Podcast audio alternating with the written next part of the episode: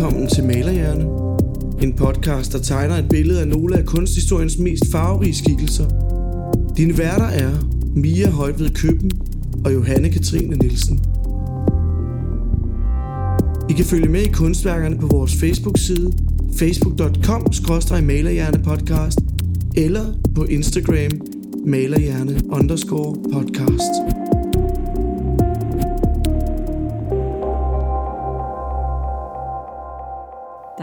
Da, da, da, da, da. Torsdag. Malerhjerne. Champagnegalop. Ja. Fedt initiativ, Johanne. Ja, var det en meget, meget god start? Jo. Vi har jo lige talt om, at, at vi arbejder lidt på vores øh, velkomst, velkomsthilsner. Ja, så de kommer til at være super forskellige fra nu af. Ja. Så kan man, øh, det kan man jo stemme om, at man synes, det lyder fedt. Eller bare lade være. Eller lade være. Det kan man Eller, også. spole, eller spole frem til det der... Det der er rent faktisk... Altså, vores afslutning sidste gang, der vil jeg også bare gerne give en stor undskyldning. Hvad afsluttede den med? Jamen, vi talte jo i et væk. Nå, men det var også sent. Det var nemlig sent. Ja. Det er det også nu. Mm, ikke lige så sent, Mm-mm, det er rigtigt. men det er mørkt. Det er mørkt udenfor. På søndag, der skifter det til sommertid. Gud, er det der? Mm, Så skal havemøblerne ud. det skal de, og uret skal frem. Nemlig. Taber man så en time, eller vinder man en time? Man taber, taber en time. Men Så til gengæld, så er det lys klokken 8. Det er nice. Det er det jo også nu. Det er det virkelig ikke. Det er det da. Hvad er klokken nu? Når om aftenen. Nå, Okay. Tror, om aftenen. Altså nu er jeg jo sådan en, der vågner klokken 6, 20 over 6, og der er det altså lyst. Ja, var det dejligt? Ja. Vi mødte hinanden i dag ude på Kulturens Højborg, Sønder Campus, a.k.a. KUA. Ja, Og der nåede jeg lige hurtigt at spørge dig, fordi du aner ikke, hvad jeg skal tale om. overhovedet ikke. Nej. Og jeg har lagt nogle hints op. Hints på Instagram. Af for eksempel en uhyggelig mand, der ligger i en seng fyldt med mus og en trold. Hvad synes du om det? Jeg synes, øh, sådan, øh, mit sådan lidt dystre hjerte kunne rigtig godt lide det. Ja. Det så både sådan lidt børneagtigt ud, men også sådan lidt uhyggeligt. Ja. Så jeg er meget spændt på, hvad, hvad vi skal tale om i dag. Trolde, for eksempel. Trolde. Ja. Skal, og jeg, jeg er også ret sikker på, at vi skal til Norge. Det er rigtigt. Mm, det er Det- der, troldene bor. Jamen, det er rigtigt. Mm. Og vi skal faktisk tale om manden, der har, øh, hvad skal man sige, øh, besluttet, hvordan den norske trold ser ud. Okay. Ja. Så det bliver ret sindssygt. Ja, men de fleste kan jo godt lide trolde på en eller anden måde. Eller har et forhold til trolde. Ikke de her trolde, tror jeg ikke, man har okay. lyst til at møde. Okay. Så det er ikke sådan en troldefige? Det er ikke troldepus. Nej, okay. Hvad er det? Krøllebølle? Det har noget på nogen. Mm. Ja. Det er ikke ham. Okay. Ja. Men øh, vi kan kaste os ud i det, inden vi får talt over os. Ja, det Igen. synes jeg. Gud nej, jeg vil lige nævne, fordi det har jo været en afstemning. Ja, Og der har det faktisk været vigtigt for mig at sige, at bare fordi at fuglene og øh, de islandske sager ikke vandt, så slipper man ikke for dem. nej. Fordi ham, der står bag de fede temaer, ham skal vi også tale om på et tidspunkt. Men det bliver ikke i dag. Det bliver en anden dag. Ja. Ja. Måske er der nogen, der godt ved, hvem det er. Jeg tror måske godt, jeg ved, hvem det er. Ja. Men han er også nice. Ja. Vi går i gang med ham her. Det var nemlig øh, norsk øh, folkeeventyr og black metal, der vandt. Men okay, det er altså også sådan meget øh, catchy, et meget catchy tema. Det er selvfølgelig, men det, Det er noget, man har lyst til at høre noget om. Ja, det er det da ved Gud. Ja. Især hvis man er også to. ja. Men den Det er vandt stort. Hvor meget vandt den? Jamen sådan noget, nogen af 70 procent. Nå. Ja, Ja, ja. Men så tror jeg, at folk derude er spændte på at høre, hvad, hvad det er, det går ud på. det håber jeg. Det er jeg i hvert fald. Så lad os kaste os ud i det. Theodor Kittelsen blev født i Kragerø den 27. april 1857. Hans forældre, købmanden Johannes, Johannes Kittelsen og Guriane Olsdatter okay. Larsen, Et navn. mm, havde i alt otte børn, hvoraf Theodor var den anden ældste. I familien der havde de ikke særlig mange penge, og den økonomiske situation den blev også forværret, da Kittelsen han mistede sin far, da han var bare 11 år gammel. Efter farens død, så kom Kittelsen i lære som urmager, ja, 11 år gammel. Wow. Øh, og to år senere rejste han til Christiania, hovedstaden i Norge på det tidspunkt, det har vi været inde på før. Det er som der hedder Oslo i dag. Yes. Øh, og der kom han i lære som malermester, men senere der opgav han ligesom øh, at blive udlært øh, bygningsmaler for at fortsætte som urmærlærling. Og under sin lærlingeperiode, der øh, mødte Kittelsen D.M. Ål, som var øh, jurist og kunsthistoriker. DM Ål. Ikke D.M.I. Ål, men... Synes du, det er sjovt? Det synes jeg bare var et sjovt navn. Det er også et fedt navn. Så, ikke noget navneshaming her. Ej, og grunden til, at jeg kalder ham DM Ål, er, fordi jeg skal ikke kaste mig ud i at nævne hans norske navn. Nej. Jeg har ikke noget at YouTube, ligesom du plejer, Nej. hvordan man udtaler. Så hvis der sidder nordmænd derude, må man virkelig have mig undskyldt. Ål, eller al, jeg ved det ikke, hold op. Johanne, Sorry. Jeg synes bare, ål er et rigtig sjovt dyr. Man må jo ikke fange ål i Norge, er det ikke sådan der? Er de ikke fredet? Gud, er det, jeg. rigtigt? Ja. Okay, Ej, jeg ved, det, jeg tror, der er noget om det. okay, jeg går videre. Ja. Ål mente, at øh, Kittelsen havde et kunstnerisk talent, og at han var yderst begavet. Og øh, derfor startede han en indsamling, som skulle finansiere en kunstuddannelse til Kittelsen.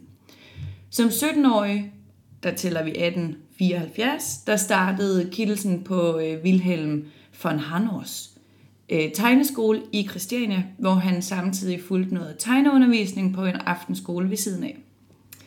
To år senere øh, startede han på Kunstakademiet i München, hvor han øh, blev de næste fire år.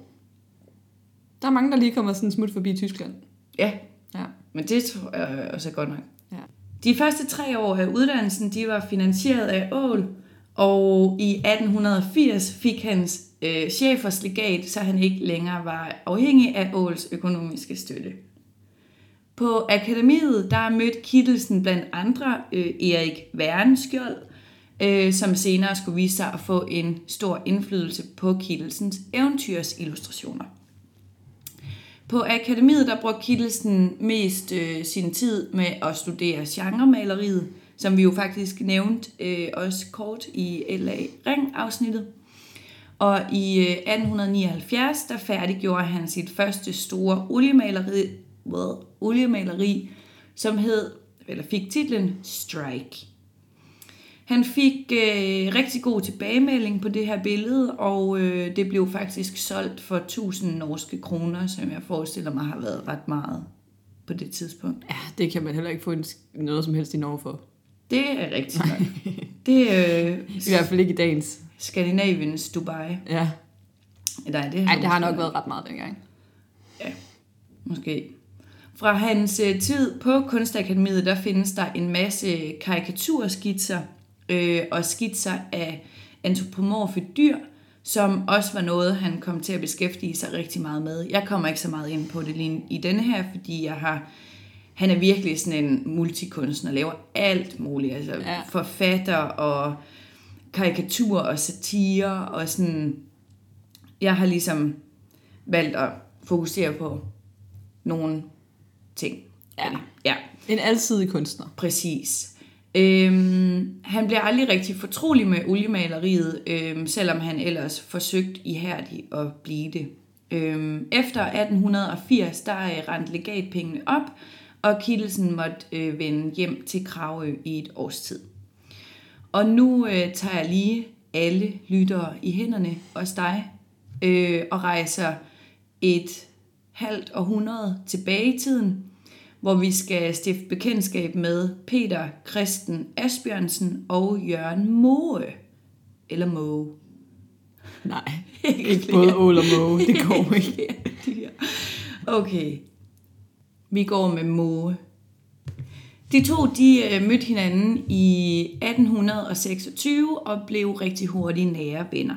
Asbjørnsen var folkeminde, øh, samler og naturforsker, og hans makker Moe var biskop, forfatter og også folkemindesamler.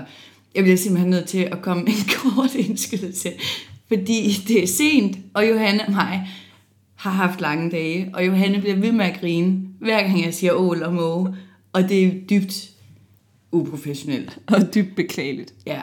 Griner ikke af det. Det er. Johanne, der er barnlig, og jeg bliver reddet med. Jeg er Ja. medløber. Ja. Sorry. Med inspiration fra brødrene Grimm rejste de to i 1837 rundt omkring i Norge med blyant og notesbog for at indsamle og nedskrive folkelig prosa.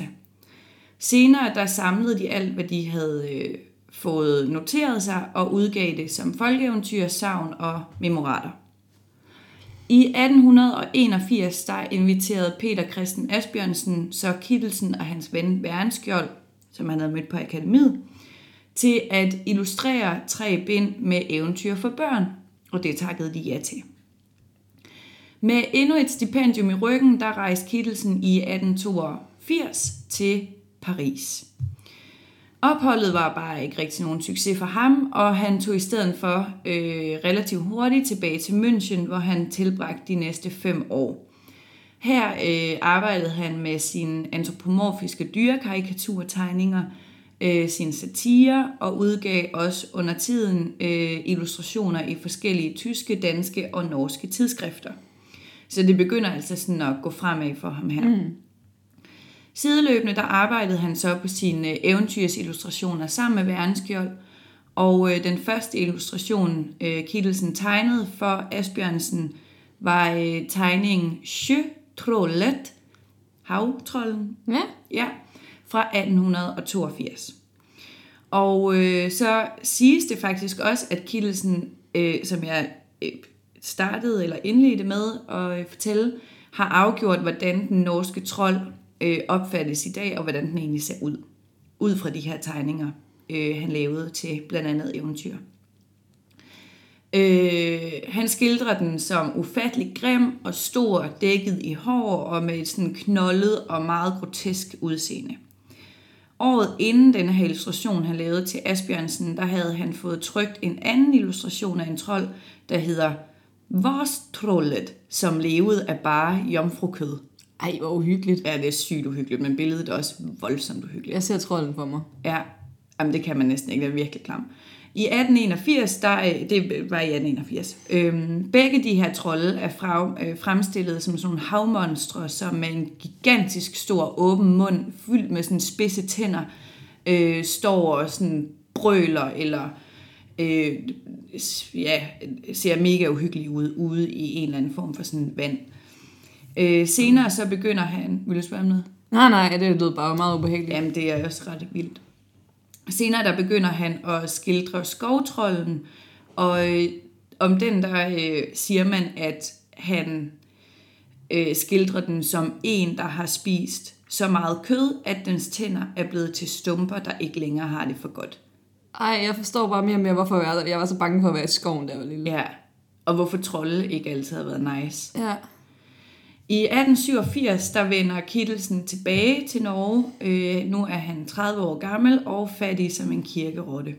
Han øh, var i gang med at bryde igennem som bogillustrator, øh, og havde blandt andet illustreret svenske folkeeventyr, og han havde lavet nogle illustrationer til den danske forlægger, øh, Bøjsen. Øh, og Bøjsen kommer også senere hen til at bruge en del af Kittelsens arbejde, men det har jeg heller ikke valgt at gå i dybden med. Øhm, de næste to år, der bor Kittelsen hos sin søster og svoger, og brugt tiden på at færdiggøre øh, en masse påbegyndte projekter. Blandt andet så malte han øh, landskabsmalerier og færdiggjorde øh, malerier til tre bøger, som, øh, eller undskyld, færdiggjorde materialet til tre bøger, som skulle udkomme de næste følgende år. Blandt andet øh, bogen Troldskab, hvor han havde lavet øh, troldskabstegninger til. Øhm, og en af dem, jeg vil fremhæve, hedder Nykken, som han lavede i perioden 1887 til 1882 til 1887. Ved du, hvad nyk er? Nykken, det er jo også en del af de der danske savn. Er det ikke sådan en, øh, åh, nykken, er det den, der bor ude i søen eller sådan noget? Ja, ej, det er så uhyggeligt. Det er nemlig mega uhyggeligt. Ja. Ifølge skandinavisk folklore, der er det sådan et overnaturligt væsen, der lige præcis bor i noget vand, altså en sø eller en, et å. Mose eller, eller Ja. ja. Øhm, og man kender også en anden fra sådan øh, dansk folkeord, som hedder Åmanden. Ja. Har du ja, hørt om ja, ham? Ja, ja. ja. Som sådan lokker folk ned i sin å og drukner dem. Og det gør han gerne en gang om året, og hvis ikke, at der er en mand, som er øh, blevet druknet, eller en kvinde, MK, der er druknet i løbet af et år, så øh, efter sine er savnet, at man skal kunne se en øh, sådan øh, let og ustabil mand komme sådan styrtende igennem øh, skov, eller hvor mark, eller hvor det er henne, og sådan kaste sig ned i åen og drukne sig selv. Øh, Ej. jamen, det er så uhyggeligt. Ej, det er sådan nogle fortællinger, hvor jeg på den ene side både sådan bliver meget øh, excited, og Ja. på samme tid bare får det virkelig ubehageligt i min Ja, krop. Altså, sådan- det, Jeg har ikke lyst til at tage hjem i mørket. ja, og så på samme tid lidt, ikke? Jo, jamen det er så uhyggeligt. Åmanden, han siges jo at bo i Odense Å. Ja. Og der øh, er det et eller andet med, at der hvert år skal være et offer til ham, fordi ellers så vil Odense Å oversvømme og gøre mega stor ødelæggelse i Odense. Ah. Jamen, det er så uhyggeligt. Altså sådan, jeg var... Jeg havde det ikke godt, da jeg sad og læste om det her. Jeg var vil ud af det igen. Ja. Hvorfor har jeg læst det? Eller sådan fortællinger. Der er så mange af sådan nogle Ja. uhyggelige historier, som Ja. bare haunter en. Men det er også spændende. Det er mega spændende. Men den her nykken, den, jeg ligger også alle de værker, jeg nævner ud på Instagram, og der kan jeg godt hilse at sige, at man skal ikke se dem alene en mørk aften. Det er bare for uhyggeligt. I 1889, der møder han skiberdatteren Inga Dal fra Drøbak. Øh, og de to, de bliver stormende forelskede og gifter sig efter at have kendt hinanden i bare et par uger. Det er altså bare love. Sammen der fik de ni børn. Øh, ja. som man gjorde. Øhm, og Inga, hun arbejdede med øh, at undervise øh, børn i nærområdet på en skole, hun havde oprettet. Og senere hen hjalp hun også Kittelsen med at udstille hans værker. Så hun var bare momager. Mama Jerry. Ja.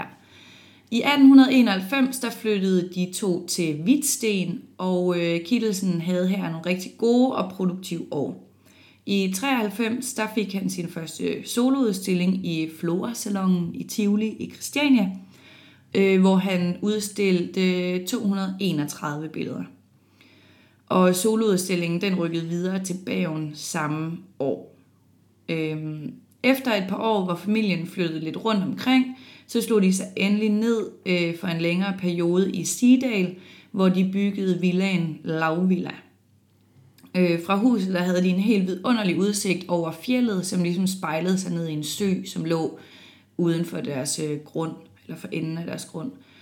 Og her har Kittelsen også malet nogle af sine allermest populære og smukke landskabsmalerier.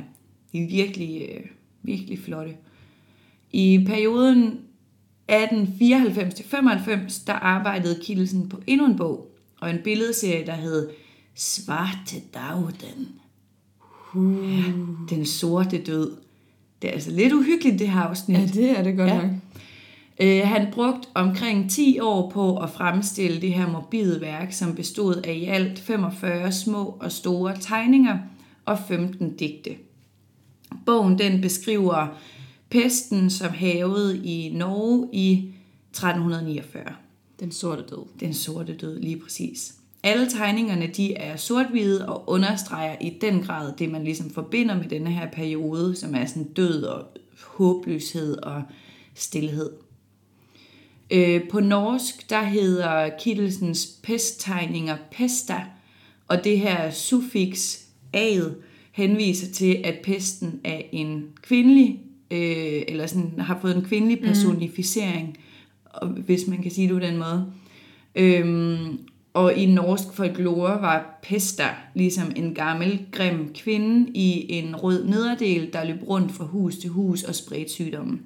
Altså sådan, hvor man mm. måske i dag ved, at det er rotter, eller sådan, Ja. ja. der har spredt det med, med lus og lopper og sådan noget, mm. der har, har smittet. Så troede man, at Pesta, hun ligesom var øh, hende, der løb rundt og øh, smittede alle mennesker, fordi man ikke forstod, hvorfor at for eksempel mennesker, der boede meget isoleret langt ude på landet, hvordan de også kunne blive smittet, mm. og det ikke kun var mennesker inde i storbyen for eksempel. Ja. Og hun var sådan en lidt overnaturlig kvinde, som sådan kunne flyve over fjellet, har man sagt. Oj, oj, oj. Men Ja. altså, det er jo, der, der er jo mange historier, der er kommet ud af, at folk havde brug for en eller anden forklaring. Vildt mange, Ja. og det kan man jo også godt forstå. godt forstå. Altså, det har været frygteligt. Ja. Øhm, tæt på øh, Kittelsens hjem, der havde han øh, nemlig mødt en kvinde, som inspirerede ham til sin udgave af Pesta. Øhm, og om hende har han skrevet, og det er altså, det, jeg har selv oversat det fra norsk, så man må jo lige, jeg tror godt, jeg kan, jeg tror, jeg er opgaven værdig, men Ja. man, må, man kan sige til. Jeg citerer. Hun var lille, krumborg, øh, krumrykket, hendes ansigt var grønligt gult med sorte pletter. Hendes øjne skelede, de var mørke og restløse og sad dybt i hendes kranie. Nu og da skinnede et underligt ondt lys ind i dem, og de flimrede rundt i alle retninger.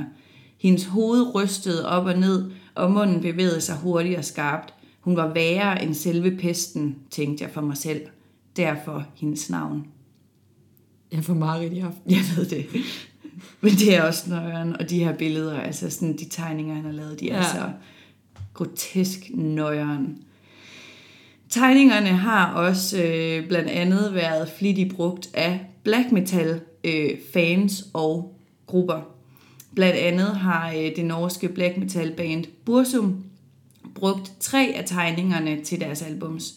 På omslaget til albummet Hvis lyset tager os, har øh, de brugt Kittelsens tegning Fattigmanden, øhm, og bag på det album har de brugt Pester på trappen. Ja, Så ved man bare, det er noget uhyggeligt musik. Jamen, de er, ja, og det gør man. Ja. Og det er jo for nøjeren. Ja. Bursum har også brugt et billede, der hedder Op under fjellet toner en lur fra 1900, som ikke er fra pestbogen, men bare et enormt smukt øh, værk eller billede, illustration. Jeg ved faktisk ikke, om det er øh, mal, oliemaling, eller om det er skitset. Jeg ved bare, det er trygt. Mm. Øhm, så det var ikke kun sådan det her pesttema, Black Metal har brugt. De har også brugt ham for hans måske mere sådan nationale øh, skildringer. ja. ja. Men der er også måske noget over, øhm, og jeg ved sådan generelt metalbands og punkbands og sådan noget, de er jo meget glade for også at bruge illustrationer, altså ting, der sådan er, sådan, hvor der ikke er så meget farve, og Ja. hvor det sådan er tit ofte sådan tegninger Ja. og sådan noget. Det her op under fjellet toner en lur er faktisk i farve. Okay. Ja, men meget matte farver, Ja. ja. og meget sådan med et gråt filter, eller sådan tåget mm. filter henover, men sådan fine, lidt sådan pastelagtige farver. Okay, ja. Rigtig fint, ja. Og altså, man forstår det godt, eller sådan, det kan jo bruges. Det er jo ligesom, øh, da vi talte om øh, Elisabeth Jakob Bagman, mm. som DF har brugt, Ja, og ja. skildre, eller sådan hendes øh, skildring af det her sådan overromantiserede Ja. øh, Danmark. Det kan jo bruges til alle. Eller Ja, ja. sådan, ja. Øhm, og måske også Bursum, uden at gå for meget ind i hele Varg Vigenes øh, verdensbillede, Det kan man jo gå ind og læse om selv, hvis man har lyst til det. så absolut. Jeg har bevidst valgt ikke at lige bevæge mig ind i Ja. ja. den diskussion. I 1905, der øh, led Kittelsen af en nervelidelse, som efterhånden havde lammet ham i hele venstre side. Han kunne ikke længere gå ture eller tegne i det samme tempo, som han plejede, og af økonomiske årsager var familien nødt til at sælge deres hus i 1909. Efter de solgte huset, flyttede de, flyttede til Huseby, som lå i den vestlige del af Christiania. Og Nationalteateret i Christiania, de gav ham et partukort til øh, øh, forestillinger, som han nægtede at bruge, da han ikke ville øh, gå i offentligheden, øh, fordi han ikke ville ses for støtte af andre mennesker. Okay. Ja, så han var altså blevet en gammel og stolt mand. Mm. Ja. Øh, I denne her periode, der maler han også, øh, eller tegner øh, billedet Trollet, som grunder på, hvor gammelt det er. Som man muligvis kan tolke som et selvportræt, Ja. som er sådan en stor trold, som sidder, øh, sådan, man ser det måske halvt øh, skævt bagfra, sådan fra rygperspektiv, øh, og så har det sådan fjeld øh, på ryggen, så man sådan kan tolke det på sådan, at han ligesom sidder og filosoferer over alderdom og øh, tænke over, hvordan det ligesom er, men samtidig sådan, at han har hele Norge på ryggen. Mm. Sådan, ja, fjellet. Vil du sige noget? Nej, overhovedet ikke. Du sad med så store, Jeg, funklende jeg øjne. lytter bare så spændt. Jamen, det er også Jeg spændende. synes, det er meget spændende. Theodor Kittelsen døde den 21. januar 1914, og han ønskede ikke, at der skulle være en præst til stede på sit dødsleje, fordi han mente, at døden var et familieanlæggende. Og denne her lille detalje har jeg egentlig taget med for igen at understrege, øh, hvorfor han måske også er blevet brugt af black metallen. Ja. Fordi han øh, ikke var et religiøst menneske, og måske også igennem hele det her e- eventyrskildring har øhm, hvad skal man sige, øh, anerkendt en eller anden form for hedensk øh, mm. verdensopfattelse. Eller, Ja, og til dem derude, der er stadig i tvivl om, at black metal også, øh, hvilken historie black metal har i Norge, så er det jo, at de har brændt rigtig mange af de her meget, meget fine gamle norske kirker ned. Ja. Øh, ja, meget sådan antikrist-agtigt. Ja. Ja, så Præcis. Hvis han ikke har haft en præst til stede ja. til sin øh, begravelse, så kunne man godt se, at det kunne være sådan en slags forbillede. ja, lige præcis. Og jeg tror så, der er noget signalværdi i billederne, som de har kunne bruge, og så, er det, så kan man jo være pragmatisk Ja, og vælge lidt. det er jo det, folk gør. Ja. Fortolker, Præcis. de har lyst. Øh, hans øh, fødested i Kragerø, det er stadig bevaret og er i dag en del af Bag Kragerø Museum, som øh, holder udstillinger, eller har ud, viser udstillinger om hans liv. Og øh, huset Lavvilla i Sidal er også blevet til et museum. Øhm, og hvis man skulle komme forbi Nationalgalleriet i Oslo, øh, så har de den absolut største samling af Kittelsens værker. Så det var simpelthen det store, fede pestapunktum herfra. Det synes jeg var meget, øh, meget interessant og meget anderledes. Ja. faktisk. Ja, Også fordi det var, ikke- det var ikke en, jeg kendte. nej, Jeg har, jeg har hørt mit black metal, men jeg har aldrig sådan rigtig øh, tænkt over, hvad for nogle illustrationer der var øh, på forsiderne. jeg har Ja, tænkt lidt over det. Ja, Jeg har måske et, et øh, foreviget forhold til Kittelsen ja, på min arm. ja, præcis. Øhm, men øh, det forstår jeg godt, at man ikke umiddelbart Ja. tænker over. Men når man først kigger, fordi jeg var også sådan, da jeg i sin tid begyndte sådan at kigge lidt på ham, og sådan kigge, hvad det var, synes jeg, det var sådan lidt weird med det her sådan eventyr og trolde tema, mm. fordi han maler også noget, der lige så godt kunne være med i Brøden Løvehjerte, eller Ja. sådan en lille hvid enhjørning, der svæver i luften. Ja. Men når man sådan begynder at kigge tættere på det, er det jo ikke bare en eller anden børnebogs illustration. Det er jo virkelig, virkelig fint, det han laver. Ja. Og så alsidigt, Ja. eller sådan, det er jo vildt forskelligt. Men det er da også en stor betydning, han så har haft for Norge, og hele den her øh, trolde-myte-ting. Kæmpe betydning. Ja. Han, han er en af sådan Norges øh, mest betydningsfulde, eller sådan ind, hvad hedder det, indflydelsesrige Ja. ja. kunstnere. Ja. Ja. ja. Han har jo defineret trolden, han har... Øh, øh, Defineret black metallernes øh, visuelle udtryk. Præcis. Men også det her samarbejde, han havde med de her sådan pangdangen til Brødrene Grimm, og Ja. måske H.C. Andersen, altså sådan... Men der er faktisk der er noget lidt sådan paradoxalt, til, har jeg faktisk tænkt lidt over det her med, at, øh, at der er den her sammenhæng mellem noget meget, meget hyggeligt, og så eventyr og børneillustrationer. Ja, Det er ret sjovt, ja. at det tit hænger sammen Ja. på en eller anden måde. Grimms eventyr er jo også mega uhyggelige. Men de, altså, H.C. Andersens eventyr, Ja. ja. han, H.C. Andersen har jo et eventyr om åmanden, har han Ja, ikke? jo, det tror jeg. Ja, som hedder et eller andet, jeg kan fandme ikke huske, hvad det hedder, men jeg synes, at der er sådan et eller andet med det her sådan nykke, ja. nykken-agtige, øh, men folklore er jo bare nøjeren. Mm. Det er jo derfor, det er så nice Ja. og mega spændende. Ja, helt vildt. Og sygt simpelt. Eller sådan, det er jo de her sådan, hvad, 13, 9, 13 sådan, pff, check, check, checkpoints. Mm. Men alligevel er det bare, altså, så vildt Ja, interessant at kigge i. Og især hvis man kommer til det med en eller anden sådan viden eller baggrundsviden om et eller andet, og ikke bare læser det for at være en eller anden sådan moralprædiken, mm. eller, ja. eller hvad tænker du? Jeg er bare stoked. Det gav ikke mening, da jeg sagde jorden. Nej, ikke det sidste. det jeg prøvede at sige var, at eventyr ikke er sådan noget basalt, Nå, ja. cute... Øh, jeg var ved at sige lille pige med svovlstikkerne, men det er bare ikke en cute historie. Okay. Ja, lad os sige det. At sådan, det er også, det er også bag, eller sådan mørke ting, mm. og dybe ting. Det synes jeg bare er fedt. Det synes jeg bare er fedt, Johanne. Det synes jeg også. Der bliver virkelig trampet meget ovenpå lige nu. Ja, men det var ligesom ham, der steppede sidste gang. Ja, jeg tror måske, det er den samme. Altså, det er vel den samme, der bor ovenpå. Ja, jeg tror måske, de bor to. Mm. Sidste gang var det sådan nogle rytmiske trin. Ja, det er det ikke nu. Nej. Nej. Nu lyder det som om, man vidderligt kaster rundt med møbler. Ja.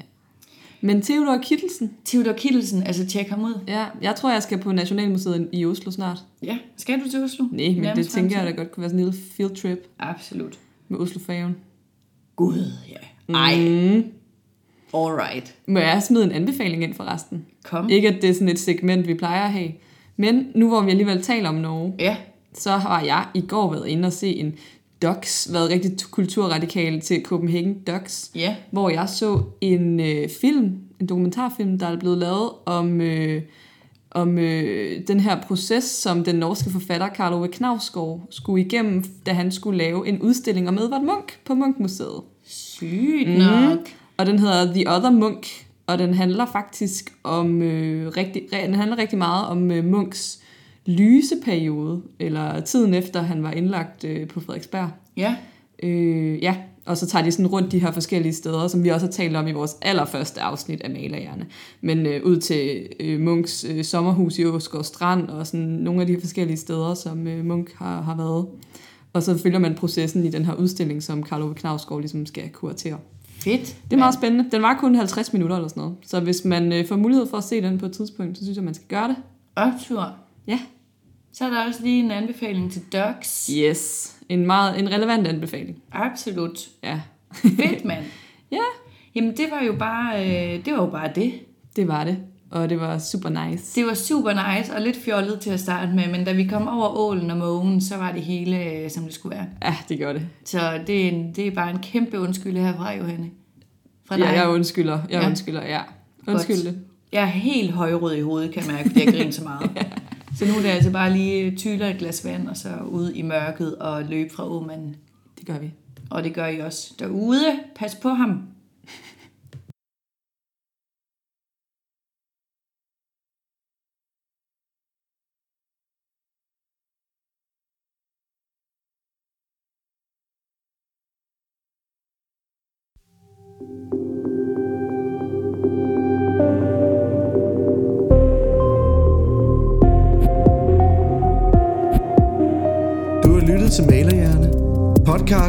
Produceret af Kasper Rune Larsen.